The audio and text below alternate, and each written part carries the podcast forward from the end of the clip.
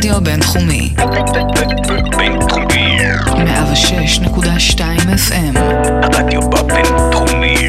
הרדיו החינוכי של המרכז הבינתחומי זה קול ישראל. 106.2 FM. לא רק יח"צ. שיחות עם יועצי התקשורת והדוברים המובילים על האסטרטגיה שמאחורי המהלכים התקשורתיים. עם לירון בן יעקב. ברוכות וברוכים הבאים לפודקאסט לא רק יח"צ, האסטרטגיה שמאחורי המהלכים התקשורתיים שמשודר באתר הרדיו הבינתחומי 106.2 FM. אני לירון בן יעקב, מרצה בבית הספר סמי עופר לתקשורת באוניברסיטת רייכמן, המרכז הבינתחומי, יועצת תקשורת ודוברת. בפודקאסט אשים זרקור על עולם הייעוץ התקשורתי, יחסי הציבור והדוברות, באמצעות שיחות עם נשות תקשורת ומומחים מובילים מהתחום. הם ישתפו אותנו ב-case studies הכי רלוונטיים ועכשוויים, על הדרך שלהם, על השינוי של עולם יחסי הציבור ולאיזה כיוונים הוא הולך. איך הם תופסים את המקצוע ובעצם על כל מה שנוגע לעולמות הייעוץ התקשורתי. נמצא איתנו היום שלומי שפר, מנהל קשרי החוץ של קבוצת שטראוס, שידבר איתנו על תפיסת דובר בגוף ממשלתי לעומת דובר בגוף עסקי פרטי. ועל האתגר התקשורתי של קבוצת שטראוס בתקופת הקורונה. שלומי התחיל את דרכו המקצועית כעיתונאי ועורך בקבוצת הארץ ובידיעות אחרונות. ב-2008 מונה לדובר משרד האוצר ולאחר מכן לדובר בית ההשקעות פסגות. והוא בכלל למד פילוסופיה ומנהל עסקים. היי שלומי, היי לירון, מה שלומך? בסדר גמור. מה הקשר בין מנהל עסקים, פילוסופיה ותקשורת? שאלה מצוינת. אני אספר קצת על עצמי, אני הגעתי לעולם התקשורת והדוברות ככה די במקרה, החיים גלגלו אותי לשם. אומנם אה, כנער צרכתי המון המון המון תקשורת, ואפילו היה לי חלום להגיע לגלי צה"ל אה, בשלבים אה, מסוימים, חלום שכמעט התגשם. אבל בסוף, כמו הרבה אנשים מהסביבה שלי, הלכתי ללמוד מקצועות פרקטיים, וכן התחברתי יותר לעולם של כלכלה ומנהל עסקים, ושם ראיתי את העתיד המקצועי שלי. אה, ואחרי תקופה מסוימת, שאתה עובד בגוף פיננסי, בתוך הגוף הפיננסי, ואתה מרגיש אה, איזשהו בורג קטן, ואתה קורא את העיתונות הכלכלית, ואתה אתה רואה ששם יש את הדברים הגדולים, ושם מנתחים את העסקאות הגדולות, והדברים שם קורים, ויש אקשן, אה, קסם לי עוד פעם התחום הזה של התקשורת, ודי... באומץ, בלי שום ניסיון ושום השכלה בתחום התקשורתי, הגשתי אה, אה, מועמדות, קורות חיים לתפקיד של עיתונאי במדור הכלכלי של עיתון הארץ, והתקבלתי, וככה הגעתי לתחום התקשורת, אז אין ספק שהידע הכלכלי וה- והידע בתחום מנהל עסקים שלמדתי, עזר המון אה, כעיתונאי להבין תהליכים ולהבין אה, מה קורה ולשאול שאלות נכונות. אבל זה לא משהו הכרחי. אני חושב שהשכלה היא, השכלה היא השכלה היא השכלה. פילוסופיה היא השכלה מדהימה, כי היא עוזרת לך לחשוב ולהבין דברים ולהסתכל עליהם לפעמים בצורה קצת יותר, בפרספקטיבה יותר רחבה. היא בטח עוזרת בכל מי שנמצא בתחום של אה, אה, דוברות ויחסי ציבור. אה, לכן אני חושב שהשכלה, ככל שהיא יותר רחבה וככל שהיא יותר מעמיקה, היא, בעולמות של תקשורת, היא מאוד עוזרת. אתה צריך לדעת להתנסח, אתה צריך לדעת לכתוב, אתה צריך לדעת להבין איך אנשים חושבים, איך אנשים קוראים, מה הם קוראים, מה... לא לדעת לא... לדייק מסר. בדיוק, לדעת מה המסר, לדעת... אה, מה, מה כתוב בכותרת ומה כתוב בידיעה ומה, ומה, ומה, איזה תמונה הולכת עם, עם, עם איזו ידיעה ומה כתוב מתחת לתמונה ואיזה לידים, לידים זה ה... ה ההבלטות שנותנים ב, בידיעה בעיתון, מה, מה הלידים שהעורכים בוחרים ואיך הם בוחרים. אה, וגם להכיר את קהל היעד, כדי לדעת מה בדיוק לכתוב לו. חד משמעית, זאת אומרת, גם, גם כשאתה כותב בעיתון, גם כשאתה כותב בעיתון, ואחרי זה נדבר גם על, אולי אם תרצי, על ההבדל בין דוברות לבין, לבין, לבין עיתונאי, גם כשאתה כותב בעיתון יש קהלים שונים, אה, יש טקסטים שונים שאתה כותב לקהלים שונים, אה, זה שונה שאתה מנתח עסקה לקהל, לקהל מקצועי, וזה שונה שאתה כותב את זה בידיעות אחרונות לקהלים יותר רחבים. אה, וגם שם אתה צריך מאוד לדעת איך לדייק מסר ואיך לדייק בכותרת ואיך להסביר דברים ואיך לפשט דברים. אה, ואני חושב שההשכלה היא, היא נותנת לך ערך מוסף, אה, במיוחד מי שנמצא בעולמות של דוברות בגופים שהם, כמו שאני הייתי ברוב השנים, בגופים שהם הם יותר מתעסקים ב- ב- בכלכלה ובשוק ההון, אין ספק שהידע הזה עוזר, אבל זה גם ידע שאפשר ללמוד אותו. זאת אומרת, הם ממש לא חייבים, לא תואר בכלכלה ולא תואר במנהל עסקים, בשביל uh, uh, להיות דוברים טובים בגופים, uh, לא בבנק ולא, ב- ולא בבית השקעות ולא בחברת ביטוח ולא בחברה ציבורית. ובמקרה שלך בעצם את הפרקטיקה העיתונאית למדת תוך כדי. לגמרי, את הפרקטיקה העיתונאית פשוט זרקו אותי למים ואמרו לי, תתחיל לכתוב, ו... ו... וזהו, זה... ככה פשוט התחלתי לכתוב, אה, לכתוב ידיעות, אני עדיין זוכר את הידיעה הראשונה אפילו שכתבתי, אה, ואתה לומד את הטכניקה, זה, זה טכניקה, יש, יש דרך נכונה אה, בסופו של דבר לכתוב ידיעה, כמו שיש דרך פחות או יותר נכונה לכתוב מסרים. Uh, אתה צריך לדעת מה אתה רוצה להגיד, למי אתה רוצה להגיד, איך אתה רוצה להגיד, מה העוצמה של הדברים שאתה רוצה להגיד אותם. אם ניקח כעיתונאי, אתה צריך תמיד להבין שעיתונאי...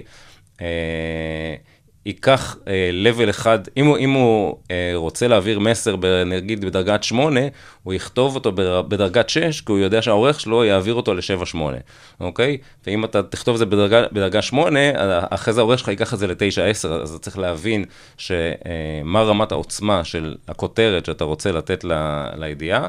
אה, אפשר לתת דוגמה, נניח, אה, אה, אם תכתוב שחברה בוחנת כניסה לתחום, לקטגוריה מסוימת. ברור לך שהעורך כבר ייתן ידיעה שאומרת, החברה עומדת להיכנס ל, ל, ל, לקטגוריה הזאת, ואם אתה תכתוב, היא מנהלת מגעים ראשונים אה, לרכישת חברה כזאת וכזאת, ברור שהכותרת בעיתון תהיה, הולכת לקנות את חברת זאת וזאת. זאת אומרת, ברור לך שיקחו איזה שתי דרגות קדימה, ולכן אתה צריך לדעת, אה, אם אתה רוצה שה...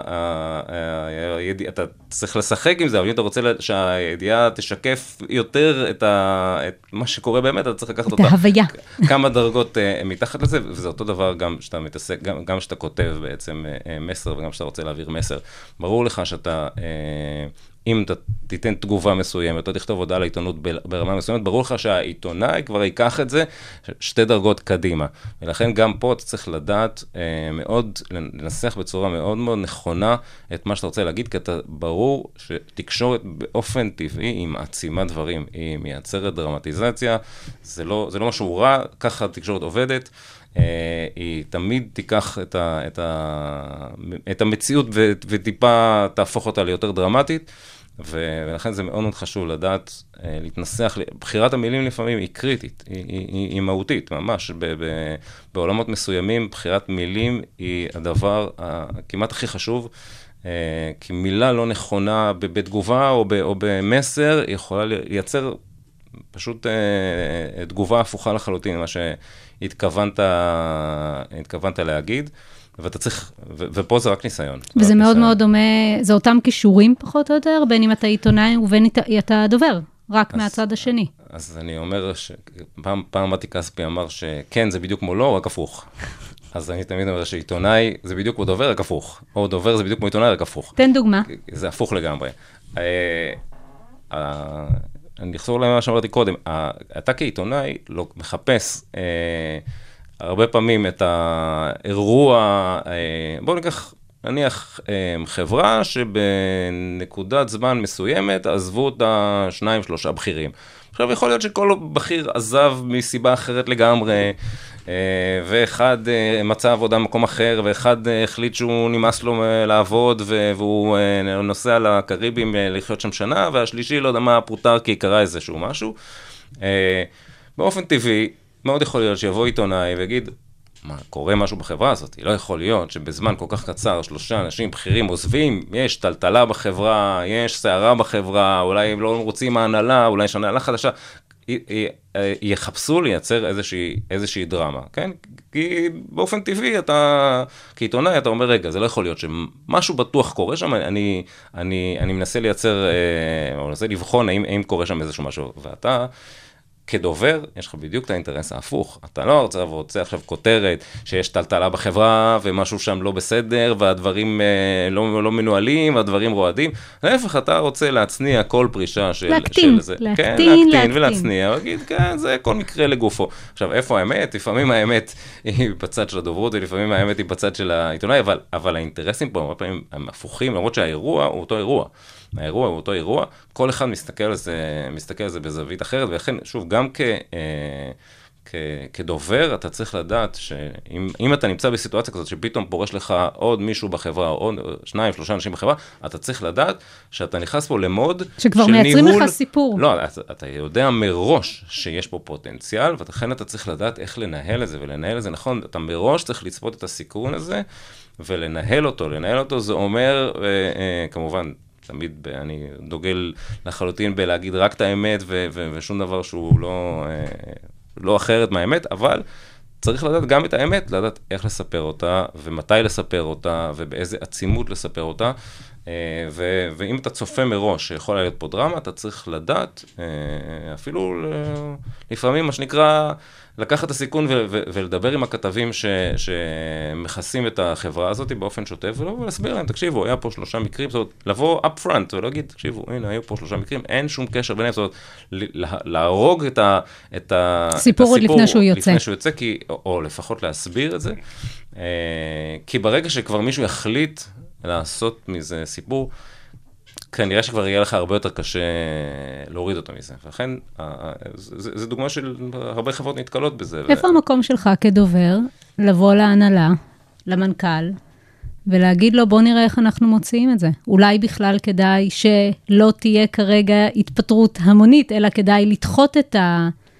אז אה, זה חלק, א', זה חלק מהתפקיד, חד משמעית חלק מהתפקיד לגבי כל דבר, לגבי כל מהלך. אתה צריך לתת את הזווית, את הזווית התקשורתית, אתה צריך להגיד מה הסיכונים, מה הסיכונים התקשורתיים. אני, אני מאוד חסיד ב- בלצייר את המפה. אוקיי, אני, לא, אני בטח לא בא להחליף את מקבלי ההחלטות, אבל אני צריך להגיד להם, אני מהזווית הציבורית, התקשורתית, זה נכון לכל, לכל אירוע, אלה הסיכונים שאני צופה, אני יכול גם להגיד מה העצימות של הסיכון שאני, שאני צופה אותו, אה, ו- ולהציג להם בעצם אה, מפה, כי בסוף הם צריכים לקבל החלטה, וההחלטה הציבורית תקשורתית היא עוד נדבך בתמונה כוללת של החלטות שצריך לקבל. זה עוד סיכון. היום, היום עם, עם השנים, אני חושב שהסיכון הזה הוא, הוא, הוא נהיה יותר ויותר קריטי. אה, מתייחסים אליו בצורה אה, מאוד מאוד רצינית, זה בכל הגופים ש, שהייתי בהם. אה, מתייחסים, מתייחסים לדוברות ומתייחסים ל, ל, לנקודת ההשקפה שלנו ואיך אנחנו אה, רואים את, ה, את המציאות. עדיין יכול להיות שאני אבוא ואגיד, יש פה סיכון, ואפילו יכול להיות סיכון גבוה, אבל יבוא המנכ"ל או ההנהלה ויחליטו, אוקיי, בסדר, אני מנהל את הסיכון הזה, אני בכל זאת, אני מקבל את ההחלטה, זה קורה, זה קורה הרבה, ואז אתה פשוט צריך להכין את עצמך. ולהיערך ולנהל את זה, כן. זה, זה בסוף התפקיד שלך, למפות את הסיכונים ו- ו- ו- ולהתכונן אליהם. אה, ויש מקומות שאתה גם משפיע, זאת אומרת, חד משמעית יש מקומות שבהם, כן, אומרים, אוקיי, הסיכון הציבורי-תקשורתי הוא גבוה מדי, ועד כמה שאפשר, החלטות גם אה, מתבטלות לפעמים, זאת אומרת, או מהלכים, או מתגלים, או. משתנים. יש השפעה גם משמעית. על נושאים אסטרטגיים. המון המון השפעה, המון.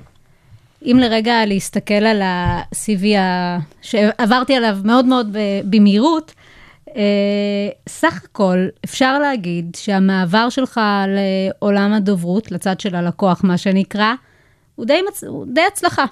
גם תפקידים מאוד גדולים בעולמות תוכן ובמקומות מאוד מאוד משפיעים. יש לך איזשהו טיפ למי שרוצה לעשות את המעבר הזה מהעיתונות לצד השני? אה, א', לאורך השנים, נכון שעשיתי את המעבר הזה, אני חושב שגם חלק מה- מהיכולת לעשות את המעבר הזה, זה לפעמים, זה, זה, במקרה שלי זה גם היה בגיל יחסית צעיר, לא בגלל שאני כזה מוכשר, אלא בגלל שבגיל צעיר אתה, יש לך כנראה יותר אומץ, ואתה פשוט מוכן, אתה פשוט אתה אומר, קופץ. אתה קופץ ואתה אומר, יאללה, מה כבר יכול להיות, אני אציא את עצמי, ויקבלו, יקבלו, לא יקבלו, לא יקבלו. אנחנו, זה, זה משהו ש, שיש, אני חושב שזה זה משהו שמאפיין אנשים, אנשים צעירים, אני חושב שזה משהו טוב, כי יש לי, אני, אני מכיר הרבה מאוד אנשים, חברים שלי שנשארו בעולם התקשורת, אה, שזה מדהים בעיניי, לא, אני לא, אני, להפך, זה, זה, זה, אני מכבד את זה מאוד אפילו, אבל אה, חלקם כן חשבו לאורך השנים, אולי לעשות איזשהו מעבר, ו- ולפעמים המקום שאתה בו אתה נמצא, והביטחון שאתה נמצא בו, והידע, והעבודה שאתה איש מקצוע ואתה יודע מה אתה עושה. אני חושבת שזה אה, נכון לכל תחום. בדיוק, זה נכון לכל תחום, חד משמעית. אז לכ- לכן, קודם כל, ה- אני אומר, שיהיה לך את האומץ לעשות את, ה- את המעבר הזה, ושנית, וזה משהו שאני חושב שהוא כן חשוב, אה, אתה צריך כן פרספקטיבה, אתה צריך קצת יותר בגרות. לי מאוד עזר העובדה שהיו שנים שבהם עשיתי עריכה. עשיתי גם כתיבה, אבל עשיתי גם עריכה. ו- ועריכה מאפשרת לך טיפה לראות את עולם התקשורת ואת הגוף אפילו שאתה עובד בו בפרספקטיבה קצת יותר רחבה, ופ- ו- ולראות, אתה כעיתונאי, כשאתה מביא סיפור, אתה מאמין בסיפור שלך, ואתה דבק בסיפור שלך, ולפעמים שבא עורך ו- ומשנה לך אותו, אומר לך, לך תבדוק, הולך, אתה, אתה מתעצבן, מה, הוא לא מאמין לי? אני, זה, זה, זה, זה, זה הסיפור, זה המציאות. וכשאתה עורך, ואתה פתאום אה, גם צריך להסתכל על, על דברים שעיתונאים כותבים, או על, על אה, ידיעות שהם מביאים, ואתה אומר, רגע, זה לא תפור לגמרי, או רגע, למה לא שאלת את החברה שאתה כותב עליה עוד שאלה כדי לוודא, ולמה אם היא אומרת, לא, זה לא היה ולא נברא, אולי, אולי הם צודקים, בוא, בוא נבדוק טיפה, קצת יותר לעומק, אז לפעמים אתה נתפס כאיזה מישהו, האיש הרע שזה, אבל, אבל יש בזה יתרון, כי אתה פתאום רואה שהאמת היא תמיד איפשהו באמצע, אה, ואתה צריך לעשות שיקולים שהם קצת יותר אה, רחבים, כי אתה פתאום... אה, נתקל ביועצים משפטיים שאומרים לך, רגע, זה פתאום איום בתביעה או כל מיני דברים כאלה. אז, אז אני חושב שכן צריך, צריך פה גם, זאת אומרת, צריך מצד אחד את האומץ של להיות צעיר, אבל צריך גם את הבגרות של להבין שה, שהעולם התקשורת, כמו כל עולם, הוא יותר מורכב, ויש לו כמה, ויש לכל סיטואציה כמה דרכים שאפשר לראות אותה, ואני חושב שזה מאוד עזר, לי לפחות במעבר, כי... כבר הייתי קצת יותר, יותר זה נתן לך ש... תמונה קצת יותר כן, מלאה. אני חושב שאנשים שהם, אני קורא לזה עיתונאים בדם, לא יכולים לעשות את המעבר הזה. מישהו עיתונאי בדם, בכל רמ"ח איבריו, שזה מה שהוא יודע לעשות, להביא ידיעות ולהביא סיפורים, אני חושב שהוא אמיתית, הוא גם לא צריך לעשות את המעבר הזה, זה, ויש הרבה כאלה, ויש הרבה כאלה שהם עיתונאים בדם, והם הם חיות שטח, ויש, אני מכיר המון, יש חברים כאלה שהם הם, הם עד היום עוברים 20 שנה ו-30 שנה, וכל בוקר קמים עם רעל בעיניים, להביא את הסיפור הבא ולהביא את הסקופ הבא, וזה מדהים בעיניי, זה מקסים. היית דובר משרד האוצר, אחד לדעתי, אני מניחה שהרבה הסכימו אותי, אחד מתפקידי הדוברות הכי מעניינים. זה נוגע כמעט בכל פן בחיים האזרחיים שלנו. תפקיד עם צרכים פוליטיים של שר ממונה אל מול דרג מקצועי. ראינו את זה בשנת הקורונה, אה, כשהיו אי הסכמות בין הדרג המקצועי לבין השר הממונה. אה, תפקיד מורכב ומשפיע, ועברת להיות דובר במגזר, במגזר הפרטי, בהתחלה בפסגות, בבית ההשקעות, ועכשיו אתה בקבוצת שטראוס. מה זה, אם לרגע ננסה קצת אה, לדייק, לדבר קצת על ההבדלים בין להיות דובר בממשלה, לעומת אה, להיות דובר במגזר הפרטי? אפשר לדבר על הבדלים? זה אותו תפקיד?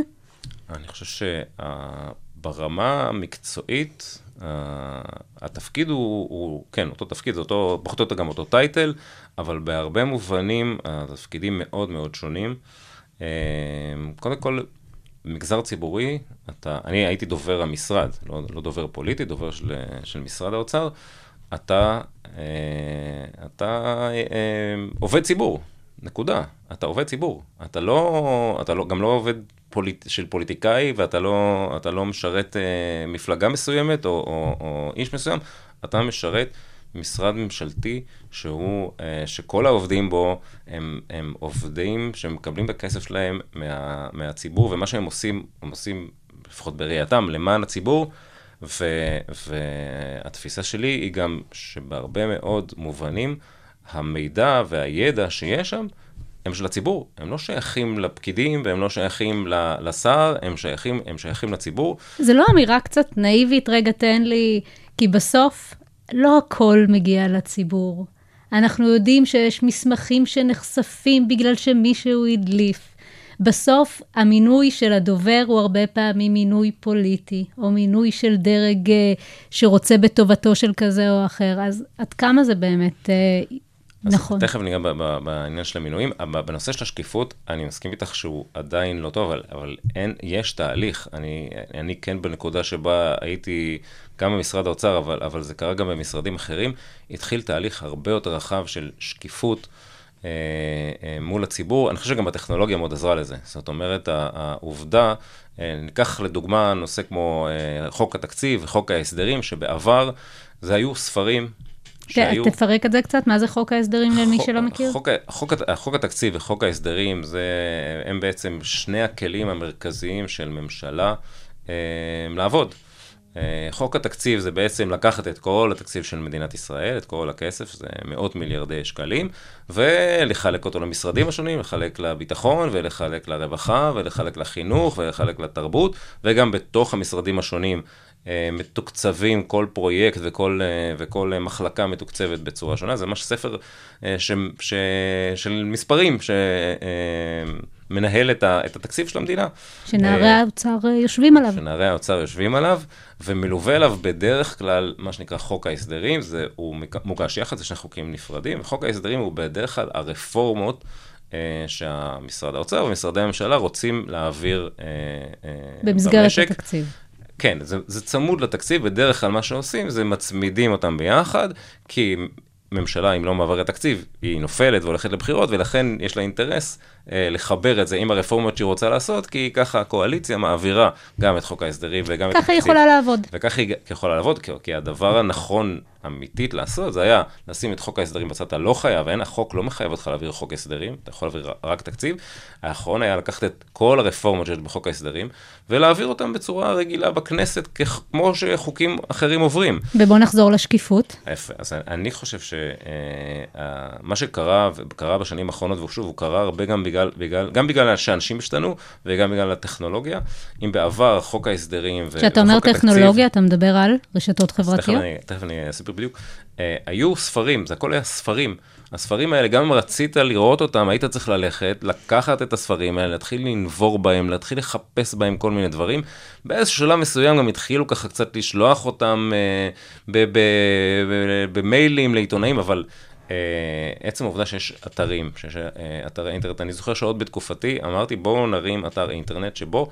אה, וזה עוד לא היה, אני אפילו לא בטוח שזה קיים היום, אבל, אבל אני חושב שזה זה כבר כן לגמרי בכיוון, שבעצם תוכל לראות את כל התקציב אונליין. כנס ל... ל- שלא לדבר על לעשות מסוים. חיפוש.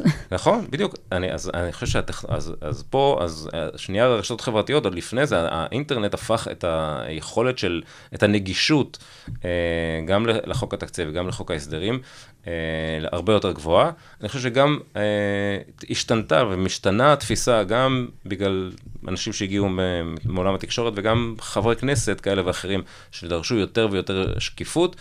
אה, זה נכון שזה עוד רחוק אה, מלהיות משהו אה, אידיאלי, אבל אני חושב שכן עושים מהלכים. אה, אני כן חושב שצריך לתת לציבור יותר מידע, לתת את המידע הזה בצורה יותר אה, מוקדמת, כי בסוף הדברים האלה, התהליכים האלה של חוק התקציב וחוק ההסדרים נעשים יחסית באופן מאוד מאוד מהיר. אה, ואני חושב שכל רפורמה וכל מהלך שמגזר ציבורי עושה, ולכן, שוב, אני ראיתי את התפקיד שלי כמי שיש לו אה, אינטרס להוציא החוצה את הרפורמות האלה. זאת אומרת, לפ... והיום, אתה לא, יש לך, אתה יודע, קבוצת שטראוס אומנם היא עסק פרטי, אבל היא, היא נורא גדולה, יש לה המון לקוחות. אתה לא צריך להיות שקוף עם הלקוחות שלך? חד משמעית לגמרי. קודם כל, חברת שטראוס היא חברה ציבורית, היא נסחרת בבורסה, אז, יש, אז יחסית לחברות אחרות אה, אה, גדולות, אה, שהן לא ציבוריות, היא מאוד שקופה, כי בעצם כל דבר מהותי, ואני חושב שזה, דבר, שזה יתרון, יתרון משמעותי. אה, הדוחות שלה הם פומביים, הרווחים שלה הם פומביים, ההכנסות שלה הם פומביים, העסקאות שהיא עושה הם פומביים, מספר העובדים שלה, האתרים שלה, כמעט בן אדם, מי שייכנס אה, לאתר הבורסה ויוריד את הדוח השנתי של אה, יוכל שטראוס, לראות שם הכל. יוכל לראות, להגיד לך הכל, אבל כמעט הכל. ועדיין אני שואלת כמעט הכל, אותך אבל מה עדיין יש ההבדלים. דברים, לא, עדיין יש, אם, אם אני, שטראוס, רוצה לעשות איזשהו משהו, אה, אה, אני לא חייב, לד... כל עוד, אה, כמובן לפי כללי רש, אה, רשות ניירות ערך, אבל אם יש דברים שאני אני עכשיו רוצה לצאת במוצר חדש, אוקיי? אני לא חייב לס- לספר את זה לציבור, נכון? יש לי מתחרים, אוקיי? אז יש לי מידע שהוא מידע פרטי, שאני שומר אותו מאינטרסים אה, אה, כלכליים, כי אני לא רוצה שהמתחרים שלי ידעו שעכשיו אני עובד על, על מוצר חדש. אני חושב שממשלה לא יכולה לעשות דבר כזה, אוקיי? אם ממשלה עכשיו רוצה לעשות משהו חדש, להביא רפורמה חדשה, אה, היא צריכה להיות שקופה לציבור, היא לא יכולה פתאום לבוא אתה בוקר אחד. בעצם אומר, כדובר, אתה צריך גם לשתף את הציבור, כדובר בגוף ממשלתי, גם בתהליך. גם משמעית. בעצם המחשבה או הרעיון שרק מתגבש. לגמרי, אני חושב שזה, לא רק שזה חובה, אני חושב שזה גם חשוב, כי בסוף, כשנשמעים, נשמעות הרבה דעות, בסוף יש ממשלה, יש קואליציה ויש כנסת, והם הם אלה שמחליטים.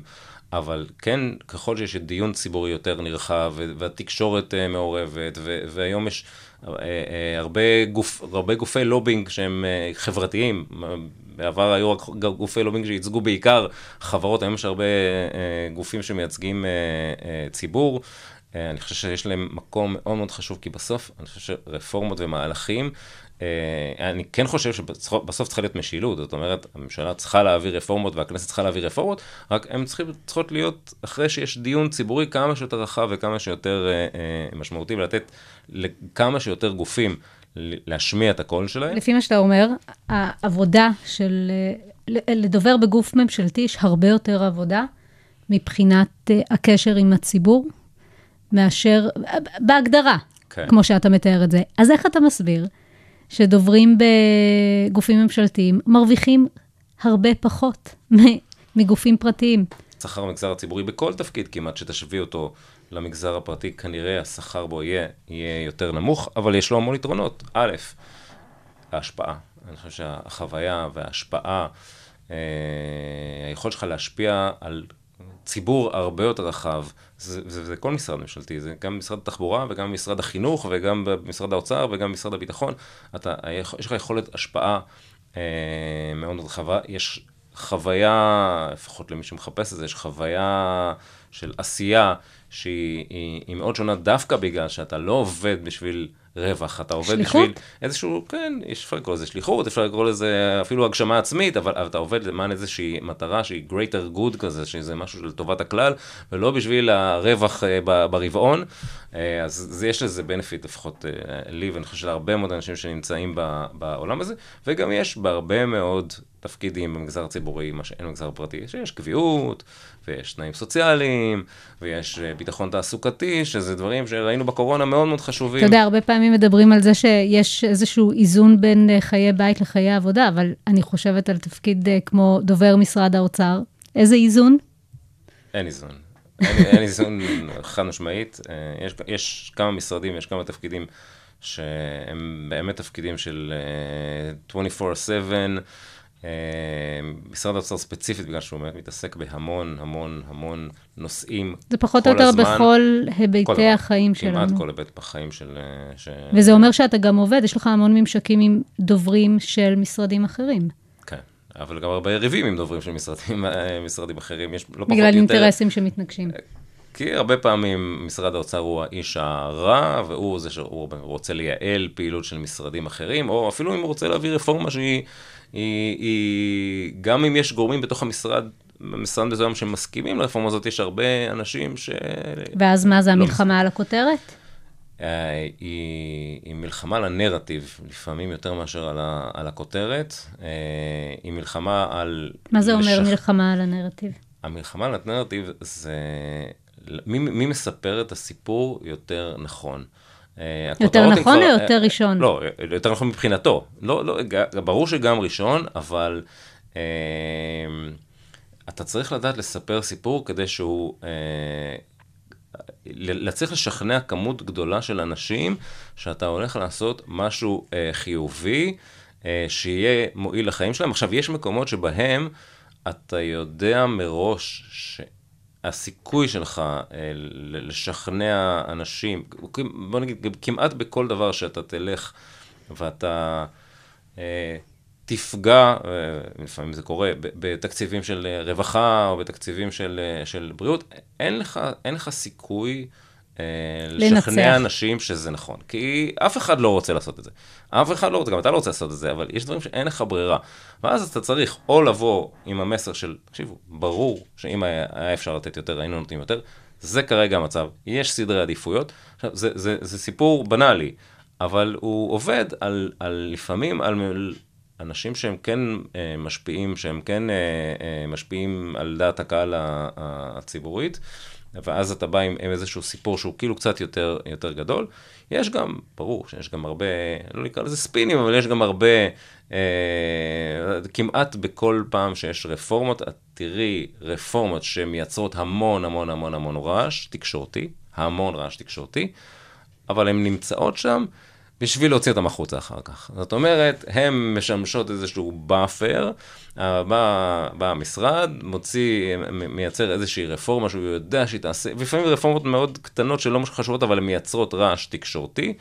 אה, והרעש התקשורתי הזה, הרבה פעמים, כיוון שלתקשורת יש לה attention מוגבל, התקשורת מתעסקת ב... לפעמים שתיים, שלוש רפורמות, אחת מהן אולי יכולה להיות כן חשובה, אבל אחת היא פחות חשובה, ומתחת לבני השטח, רפורמות אחרות אה, מקבלות פחות attention, attention ציבורי, אז, אז שוב, אני חושב שזה לא אמור להיות ככה, עדיף שכל הרפורמות יעבדו בצורה מסודרת ויהיה דיון ציבורי, אבל אין ספק שגם פה יש אה, אה, הרבה פעמים אה, אה, משחקים אה, תקשורתיים והם עובדים.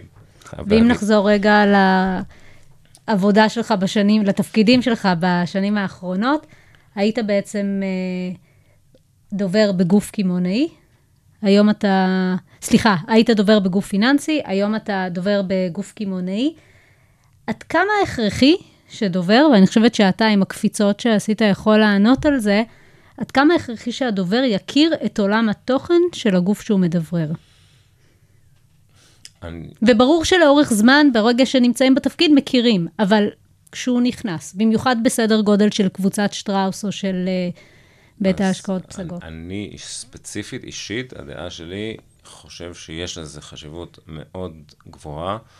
אה, להבין גם ברמה המקצועית, זה, זה לא חובה, יש לזה חשיבות מהסיבה הפשוטה שברגע שאתה מבין מספיק, אה, מספיק טוב את התחום שבו אתה נמצא, אתה כתובת uh, לעיתונאים שמכסים אותך, אתה גם כתובת לשיח, אתה לא רק uh, מישהו שמעביר מסרים או לא מחבר בדיוק בין, בין, בין העיתונאי לבין אנשי המקצוע, אלא אתה גם כתובת. אתה בהרבה מאוד דברים יכול לענות, אתה, בהנחה שאתה, יש מסרים שהם גובשו מראש ואתה מכיר, ומכיר את ה... את ה אתה מטריה טוב, אתה בעצם, העיתונאי לא צריך יותר ממך. אתה, הוא יכול לשאול אותך שאלה, ואתה יכול לתת לו את התשובה, ואתה יכול להסביר אותו, ואתה יכול להסביר לו ולתדרך אותו, אה, והוא יוצא... כשהתחלת לעבוד בשטראוס, ידעת את כל מה שאתה צריך לדעת לא, על סקי? לא, ברור שלא. לא. אני גם היום לא יודע הרבה מאוד דברים, אה, ש... ו... ו... ופה, אה, איפה שאני לא יודע, אני חד משמעית, כמובן שמחבר עם, עם אנשי מקצוע, אבל בהרבה מאוד דברים, שהם יותר, נקרא לזה אולי ב-level העסקי. וה, כמו וה, מה? בדברים שקשורים בתוצאות של החברה, או באינטראקציה בין חברה לבין המשווקים שלה, או אה, כניסה לקטגוריות חדשות, דברים שהם קצת יותר רחבים, או פעילות בינלאומית של החברה. Uh, הידע, של, הידע שאתה צובר לאורך הזמן, בטח בתחומים, אני ספציפית, בכל דבר שקשור ל, ל, לעולם העסקי, אה, מכיר ו- ויודע ו- וגם יכול ללמוד את זה מאוד מאוד מהר. ברור שברגע שאתה רוצה, אם אתה רוצה לחבר, אה, או עיתונאי שואל ספציפית על מוצר ספציפי, אה, זה, אז ברור, אתה גם תחבר את אנשי מקצוע, כי זה הדבר הנכון לעשות, כי אין, אין סיכוי שאתה תבין לעומק. אה, אה, 50 אה, מותגים, ובטח שלא תבין בהרכב של אה, אה, חומרים, מה מרכיב כל, כל מוצר ומוצר, וזה לפעמים גם אנשי השיווק וההנהלה לא מכירים, זה יש אנשים שהם טכנולוגים של מזון שהם, שהם מכירים, ככה שזה באמת המגוון יותר רחב, אבל רוב הדברים הם מתעסקים באמת ב-level היותר רחב. אה, וזה דברים שאתה הרבה פעמים יכול אה, חד משמעית אה, לדבר עם, עם הכתבים, וגם הידע הזה, בהנחה שחיברת עיתונאי לאיש מקצוע, הידע שיש לך הוא גם עוזר לך, יחד עם איש המקצוע, לנסח נכון את מה שאתה רוצה להגיד. כי הרבה פעמים אנשי מקצוע הם הולכים מיומנים, לעולמות התוכן שלהם, ומדברים. מדברים דברים שהם נורא נורא אוהבים, נורא מתלהבים, אבל, ואנחנו כאנשי מקצוע יודעים שאת העיתונאי זה לא מעניין. אנחנו יודעים בדיוק מה הוא שואל, אנחנו מבינים בדיוק מה התשובה שהוא רוצה לקבל, ו- ו- ומה הוא לא רוצה לקבל. כשמחברים אליו מהנדס מזון, בדיוק, כשמחברים אליו מהנדס מזון, דרך אגב, כשמחברים אליו אולי איש השקעות או, או, או איש תפעול, אז מקבלים תשובה שהיא נורא נורא מקצועית, שהעיתונות פחות, אה, לא משנה איזה, פחות אה, מתעניינת ב-Backlog, ופחות מתעניינת במאחורי הקלעים של הדברים, יותר מתעניינת בפרונט, כאילו, ובשורה. התחתונה, הרבה פעמים. לגמרי. היום אתה בקבוצת שטראוס, מנהל קשרי חוץ, מה זה אומר?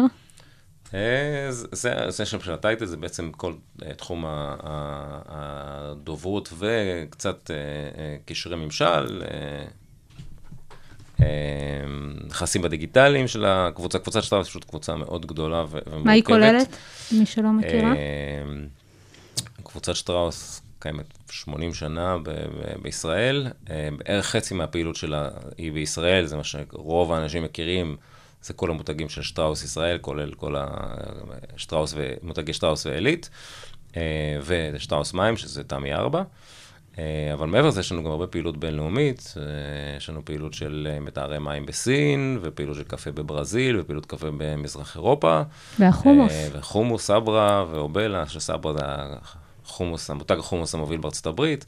אה, אז יש, כן, יש הרבה גם פעילות אה, בינלאומית, בערך חצי מהפעילות שלנו בינלאומית הוא בחו"ל, אה, שזה חריג לחברות מזון ישראליות אחרות, כי- והיא גם, having said that, היא גם חברת המזון הישראלית האחרונה מהגדולות, שהשליטה שלה היא ישראלית, חברות מזון אחרות, הן, הן כבר לא ישראליות בשליטה שלהן, כמובן, הן. ישראליות בפעילות שלהן, אבל, אבל השליטה היא... אז מה התפקיד שלך בתוך הקבוצה כמנהל קשרי חוץ? אה, אני חושב שבעיקר אה, הסתכלות יותר רחבה אה, על המיצוב של החברה 360 מעלות. זאת אומרת, מה שהיום נקרא stakeholders, אתה מסתכל על כל ה stakeholders של החברה. גם ציבור... מחזיקי עניין. מחזיקי עניין. גם ציבור, וגם תקשורת, וגם אקדמיה, וגם אה, ממשלה, וגם כנסת, וגם... רשתות שיווק? רש- רשתות מזון, כן, רשתות שיווק שהם שותפים שלך, חד משמעית, וגם עובדים. זאת אומרת, אנחנו היום מסתכלים, כשאתה בונה, נקרא לזה תוכנית תקשורת, שאתה רוצה לתקשר מה, מהלך שעשית, עסקה שעשית, החלטה שקיבלת, אתה, היום אנחנו בונים תוכנית תקשורת שהיא חד משמעית 360 מעלות. אתה יכול לתת דוגמה? אמ, כן, ניקח אפילו דוגמה מה, מהתקופה, מהשבועות האחרונים. אמ, הייתה החלטה של, אה, של הקבוצה במסגרת הניסיונות אה, אמ, להרחיב את מגוון הפעילויות שאנחנו אה, עושים, אה, להיכנס לקטגוריה חדשה, קטגוריה שעדיין לא היינו בה, קטגוריה זה אומר ענף חדש בתחום המזון, ששטראוס אה, לא שיחקה בו עד עכשיו. אה, בתחום הזה היה ארוחות קפואות, אוקיי? ארוחות קפואות זה משהו ששטראוס עד היום לא עשתה, גם חברות אחרות פחות עושות אותם. אה, וכשבאנו לנו בעצם לתקשר את, ה, את המהלך הזה, הסתכלנו בעצם על, על כל בעלי העניין ש, של החברה. זה אומר גם תקשורת, אה, איך אתה, איך אתה מתקשר את זה, גם ברמת ה... אם אתה עושה מסיבת עיתונאים או לא עושה מסיבת עיתונאים, או עושה רק הודעה או לא עושה הודעה, וגם אם אתה שולח את המוצרים או לא שולח את המוצרים, אה, איך אתה שולח אותם, כי זה קפוא, זה לא, לא כמו מוצרים רגילים, צריך לדעת אה, אה, האם אה, אתה רוצה שהם אה, הם יחממו לבד בבית, או אתה, אתה, הם יגיעו אליך ואתה תחמם, זה שונה, אז זה, זה הסתכלות תקשורתית. יש כמובן כל הסתכלות הפנים-ארגונית, גם לעובדים, כל, העובדים, לא כל העובדים, יש לנו בישראל 6,500 עובדים, מעבר לכ- לכמה עובדים שהתעסקו בכניסה הזאת לקטגוריה, ואנחנו אנשי התקשורת ו... ו, ו לא המנכ"ל- כולם מכירים את המוצר לא, אף אחד החדש. לא מכיר, לא שלא כולם, אף אחד לא מכיר, ואתה אומר, אתה לא רוצה שהם ילכו לסופר והם, והם לא יראו מוצר חדש, הם לא שמעו על המוצר, זאת אומרת, הם מבחינתנו קהל אה, אה, מאוד מאוד חשוב, אנחנו, אוקיי, ויש לך כמובן את השותף, את, הש, את המשווקים, שזה מצד אחד הרשתות מזון, שהם בעולם מסוים גם מתחרים, כי חלק מרשתות המזון שלך הם גם נמצאות כיצרניות ב, ב, הזאת. בקטגוריה הזאת. אה, לכן אני אומר, אתה, בונה תוכנית תקשורתית כוללת ממש אה, עם כל הקהלים, אתה מחליט מה המסרים שאתה מעביר לכל, לכל קהל וקהל, מה, מתי אתה מעביר לכל אחד את, ה, את המסר הזה, אה, ששוב, היום, אני זה, לא חושב שזה משהו חדש, היום העובדים, עובדים של חברה הם, הם קהל היעד כמעט הכי, הכי חשוב ב, ב, בחברות, והתקשורת פנים-ארגונית שהיא היא יושבת לידי, היא לא, היא לא זה, אבל כשאנחנו היא בונים את המסרים... יושבת לידך ואתם היא תחת יושבת לידי אותה גם מטריה. פיזית וגם, וגם מהותית. זאת אומרת, אין, אין, אין אנחנו עושים, אה, אין מהלך כמעט שאנחנו לא עושים, אה, שהוא לא מתואם. בדרך כלל המסרים, אה, ב- ב- בדברים הגדולים, המסרים ייכתבו על ידי היחידה, הדוברות, אה, ונעשה אדפטיזציה בעצם לתקשורת הפנים-ארגונית, זאת אומרת, המסרים תמיד יהיו...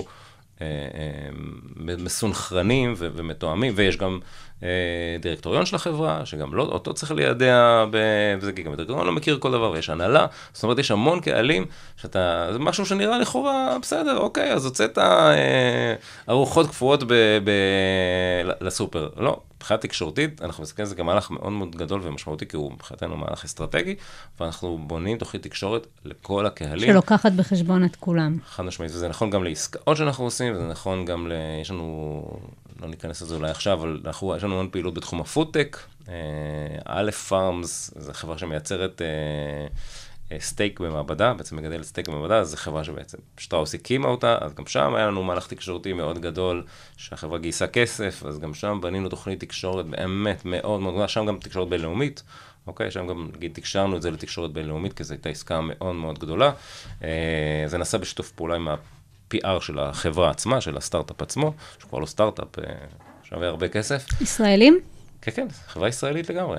חברה ישראלית לחלוטין. חברה שנולדה בחממת פודטק של שטראוס, יש לנו חממת פודטק, היא נולדה שם אה, על ידי, בעצם שטראוס יזמה את ההקמה שלה, והיא גם עד היום בעלת המניות הגדולה בחברה הזאת, חברה ישראלית.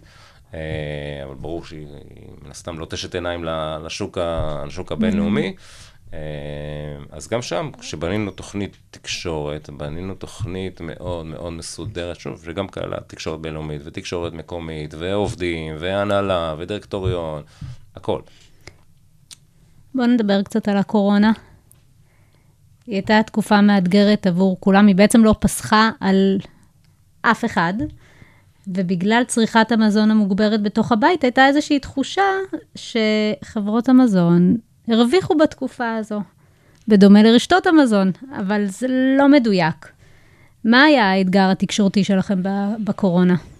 אה, א', זה באמת, זה באמת לא מדויק, כי, כי רוב האנשים מכירים את חברות המזון בזה שהם הולכים לסופר וקונים או למכולת או לפיצוצייה וקונים את, ה, את המוצרים אה, של שטראוס ושל תנובה ושל אוסם. אה, מה שהרבה אנשים לא יודעים זה שחלק גדול מהמכירות של אה, חברות המזון אה, זה א', לגופים מוסדיים, גופים מוסדיים, זאת אומרת לבתי קפה ולבתי מלון ולמסעדות ולארגונים כאלה ואחרים. אה, וגם ספציפית במקרה שלנו, חטיפים ומוצרים אחרים נמכרים נמכרו לפיצוציות ול- ולחנויות נוחות שהיו סגורות בתקופת הקורונה, ככה שחלק גדול מהמכירות של חברות המזון חברות מזון, נגיד, שמתמחות במשקאות, אצלם זה עוד יותר משמעותי, כי חלק מאוד גדול מהמכירות שלהם הולך למסעדות ול- ולבתי מלון ולבתי קפה. אה, חלק גדול מהפעילות של חברות המזון הושבתה לחלוטין. היא, היא, היא לא ירדה, היא ירדה לאפס. היא לא, היא לא פחתה, היא ירדה לאפס. אה, אנחנו, יש לנו אה, קפה עילית, עגלות קפה שפרוסות בתחנת רכבת. לא היו לא היה רכבות? רכבת, לא היו, לא היו, אה, אה, לא היו עגלות, לא היה מכירות, כלום. זה חברה שפשוט הפסיקה לעבוד. למעט זה שתי נקודות בבתי חולים. שתיים, שלוש נקודות, כל הסניפים האחרים נסגרו לחלוטין. אה, ככה ש... ונכון, מצד שני, כן, אנשים, מן הסתם ישבו יותר בבית וצרכו יותר מזון, אז היה איזשהו איזון, אבל בסך הכל, אה, חברות המזון, לא, עבורם זה לא הייתה שנה אה, טובה באופן חריג, היה רבעון אחד שהיה מאוד מאוד חזק, זה היה הרבעון של, אה, הראשון של 2020, שבו... אה, אה, מן הסתם הייתה, היה לקראת הסגרים, אנשים אה, צרכו המון המון מזון, אז זה היה רבעון אחד של פיק, שאותו אפשר לראות בכל, ה, בכל החברות, אבל... אה, איך זה בא לידי ביטוי בהתמודדות uh, שלכם? אני שלכם, זאת אומרת, כמנהל קשרי החוץ? כן, אז אני חושב, קודם כל, המסר שלנו המסר התקשורתי שלנו היה, קודם כל, כמה שזה נשמע בנאלי, אנחנו, אנחנו עובדים. אוקיי? כי תחשבי שבאמת בתחילת הקורונה היו אנשים שפחדו שלא יהיה מספיק אוכל, שלא יהיה מספיק מזון, שלא... אז לה... היה לכם מסר מרגיע את, שמרגיע את הציבור. חד משמעית, המסר הראשון שלנו היה, קודם כל, אנחנו פה, אנחנו עובדים, אנחנו יודעים להתאים את עצמנו לקורונה, וזה לא פשוט להתאים אתרי, תחשבי, מפעל שעובדים בו אנשים, וצריך למגן אותו, וצריך לעשות קפסול של עובדים, זה השקעה מטורפת. זו השקעה מאוד מאוד גדולה, גם תפעולית, גם כלכלית וגם ניהולית. אז קודם כל המסר שלנו היה, אחד, אנחנו פה, אנחנו עובדים, אנחנו יודעים לייצר, אני חושב שזה היה המסר של, של, אה, של כל חברות המזון. אני חושב שהנושא השני שגם היה אופייני לנו וגם לכל חברות המזון, זה היה אה, לתמוך בקהילות שנפגעו. אה, זה משהו שהקדשנו לו גם הרבה זמן וגם הרבה כסף, כולל משאיות מזון שנסעו ל... פעם היו, היו את הערים האדומות שהיו בהסגר, אה, יש מקומות שאנשים לא יכלו לצאת מהבית, ממש הגיעו משאיות מזון ל, ל, ליישובים ו, וממש חילקו מזון, זאת אומרת חילקו מזון לאנשים, אני חושב שקודם כל המסר היה, יש אוכל, אוקיי, יש אוכל, זה, זה, היום זה קצת נראה, קצת נראה כאילו במה, מה, על מה אתה מדבר, אבל אז היה באמת חשש של אנשים, נכנסו לסופרים, ואמרו רגע, אין, אין מדפים ביצים, ריקים, היו אין מדפים ביצים, ריקים, נכון, נכון. אנשים צבעו על, על, על רשתות המזון, ופחדו שלא יהיה מספיק אוכל. אה, אז המסר המרכזי קודם כל היה גם כלפי הרגולטור, דרך אגב, גם פנו אלינו משרדי ממשלה, למשל משרד הכלכלה, אתם יודעים לייצר? אתם, אתם בסדר? אתם יודעים, אה, אתם תעמדו בזה? כן, אנחנו יודעים לעמוד, הכל בסדר. ואתה יכול להגיד יש גם עניין של חומרי גלם, תחשבי, רגע, אתה, לא, חלק מהדברים שאתה מייצר, אתה, מייבא חומרי גלם, אתה, אתה צריך לקנות חומרי גלם. אה, היו תקופה שלא היו טיסות ולא היו... אבל אה, אתה יכול להגיד שאיזנתם את המסר שעבר בתקשורת שחסר. אתה יכול להגיד מה- ממה שאתם רואים מהדוחות שלכם, בניתוח אה, לאחור שהמסר שלכם שיש מספיק, שזה איזן את המסר ה... אני חושב שכן, הציבור, אני חושב שכן, הציבור- הבין שיש מספיק אוכל, זה כן, שאין בעיה, שאין, אני חושב שכן, היה איזו תקופה של חוסר אי ודאות של כמה ימים או שבוע, שבועיים, אבל כן, המסר הזה עבר לחלוטין. אה, המסר לגבי אולי העובדה שאין בוננזה בחברות המזון, אני חושב שהוא פחות, אה, פחות אבל זה משהו עבר. שהיה חשוב לכם לה- להעביר? לא, אולי, זה, לא, זה לא היה מסר, זה לא היה מסר מרכזי שלנו ממש, לא, לא, אבל... יש אבל... מי ש...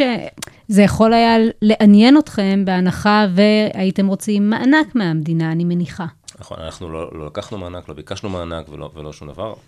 גם עבדנו, בואי, בסוף, אנחנו, אנחנו לא היינו בכלל בעולם הזה, אנחנו- לא, לא זה לדעתי גם אף חברת מזון אחרת. לא, אבל כן יש לך אה, אה, מסר, שוב, בגלל שאנחנו גם חברה ציבורית, אבל אתה כן אה, צריך לדעת להעביר מסר גם לעיתונאים שמכסים את החברה, ובטח לשוק ההון, לעובדה שלא היה, זאת אומרת, גם אנליסטים בסוף קוראים עיתונים, וחושבים, וואלה, אה, חגיגה, אה, חברות המזון חוגגות, וגם להם אתה צריך לד... לה- להסביר שאוקיי, יש, יש פן אחד שהוא, יש בו עלייה, אבל יש גם הרבה פעילויות שנשחקות, אנחנו גם חברה בינלאומית, אז גם היה לנו פעילויות בחו"ל ש, שנפגעו יותר uh, מה, מהמשבר הזה. אז אין, אין ספק שהמסר הזה הוא מסר שהוא הוא, הוא פחות מעניין את הציבור הרחב, הוא יותר מעניין עיתונאות טיפה יותר מקצועית, אולי כלכלית ו- ואת שוק ההון, אבל חד משמעית, המסר הזה גם עבר, שמובן הזה, אני חושב שהציבור די מהר הבין ונרגע ו... ו... ובתקווה שאנחנו מאחורי זה. אה, בטח ברמות שהיו אז, יש עדיין, אה, אתה, אתה משפיע, שלומי, תודה. בבקשה, בשמחה. עד כאן לא רק יח"צ, האסטרטגיה שמאחורי המהלכים התקשורתיים. המון המון תודה לשלומי שפר, מנהל קשרי החוץ של קבוצת שטראוס, שהוא דובר. בתכלס. תודה לאתר הרדיו הבינתחומי, 106.2 FM. אפשר למצוא אותנו באפליקציות הפודקאסטים ספוטיפיי, לא אפל, יח"צ. גוגל פודקאסט ובאתר הרדיו הבינתחומי. והדוברים המובילים על האסטרטגיה שמאחורי המהלכים התקשורתיים. עם לירון בן יעקב.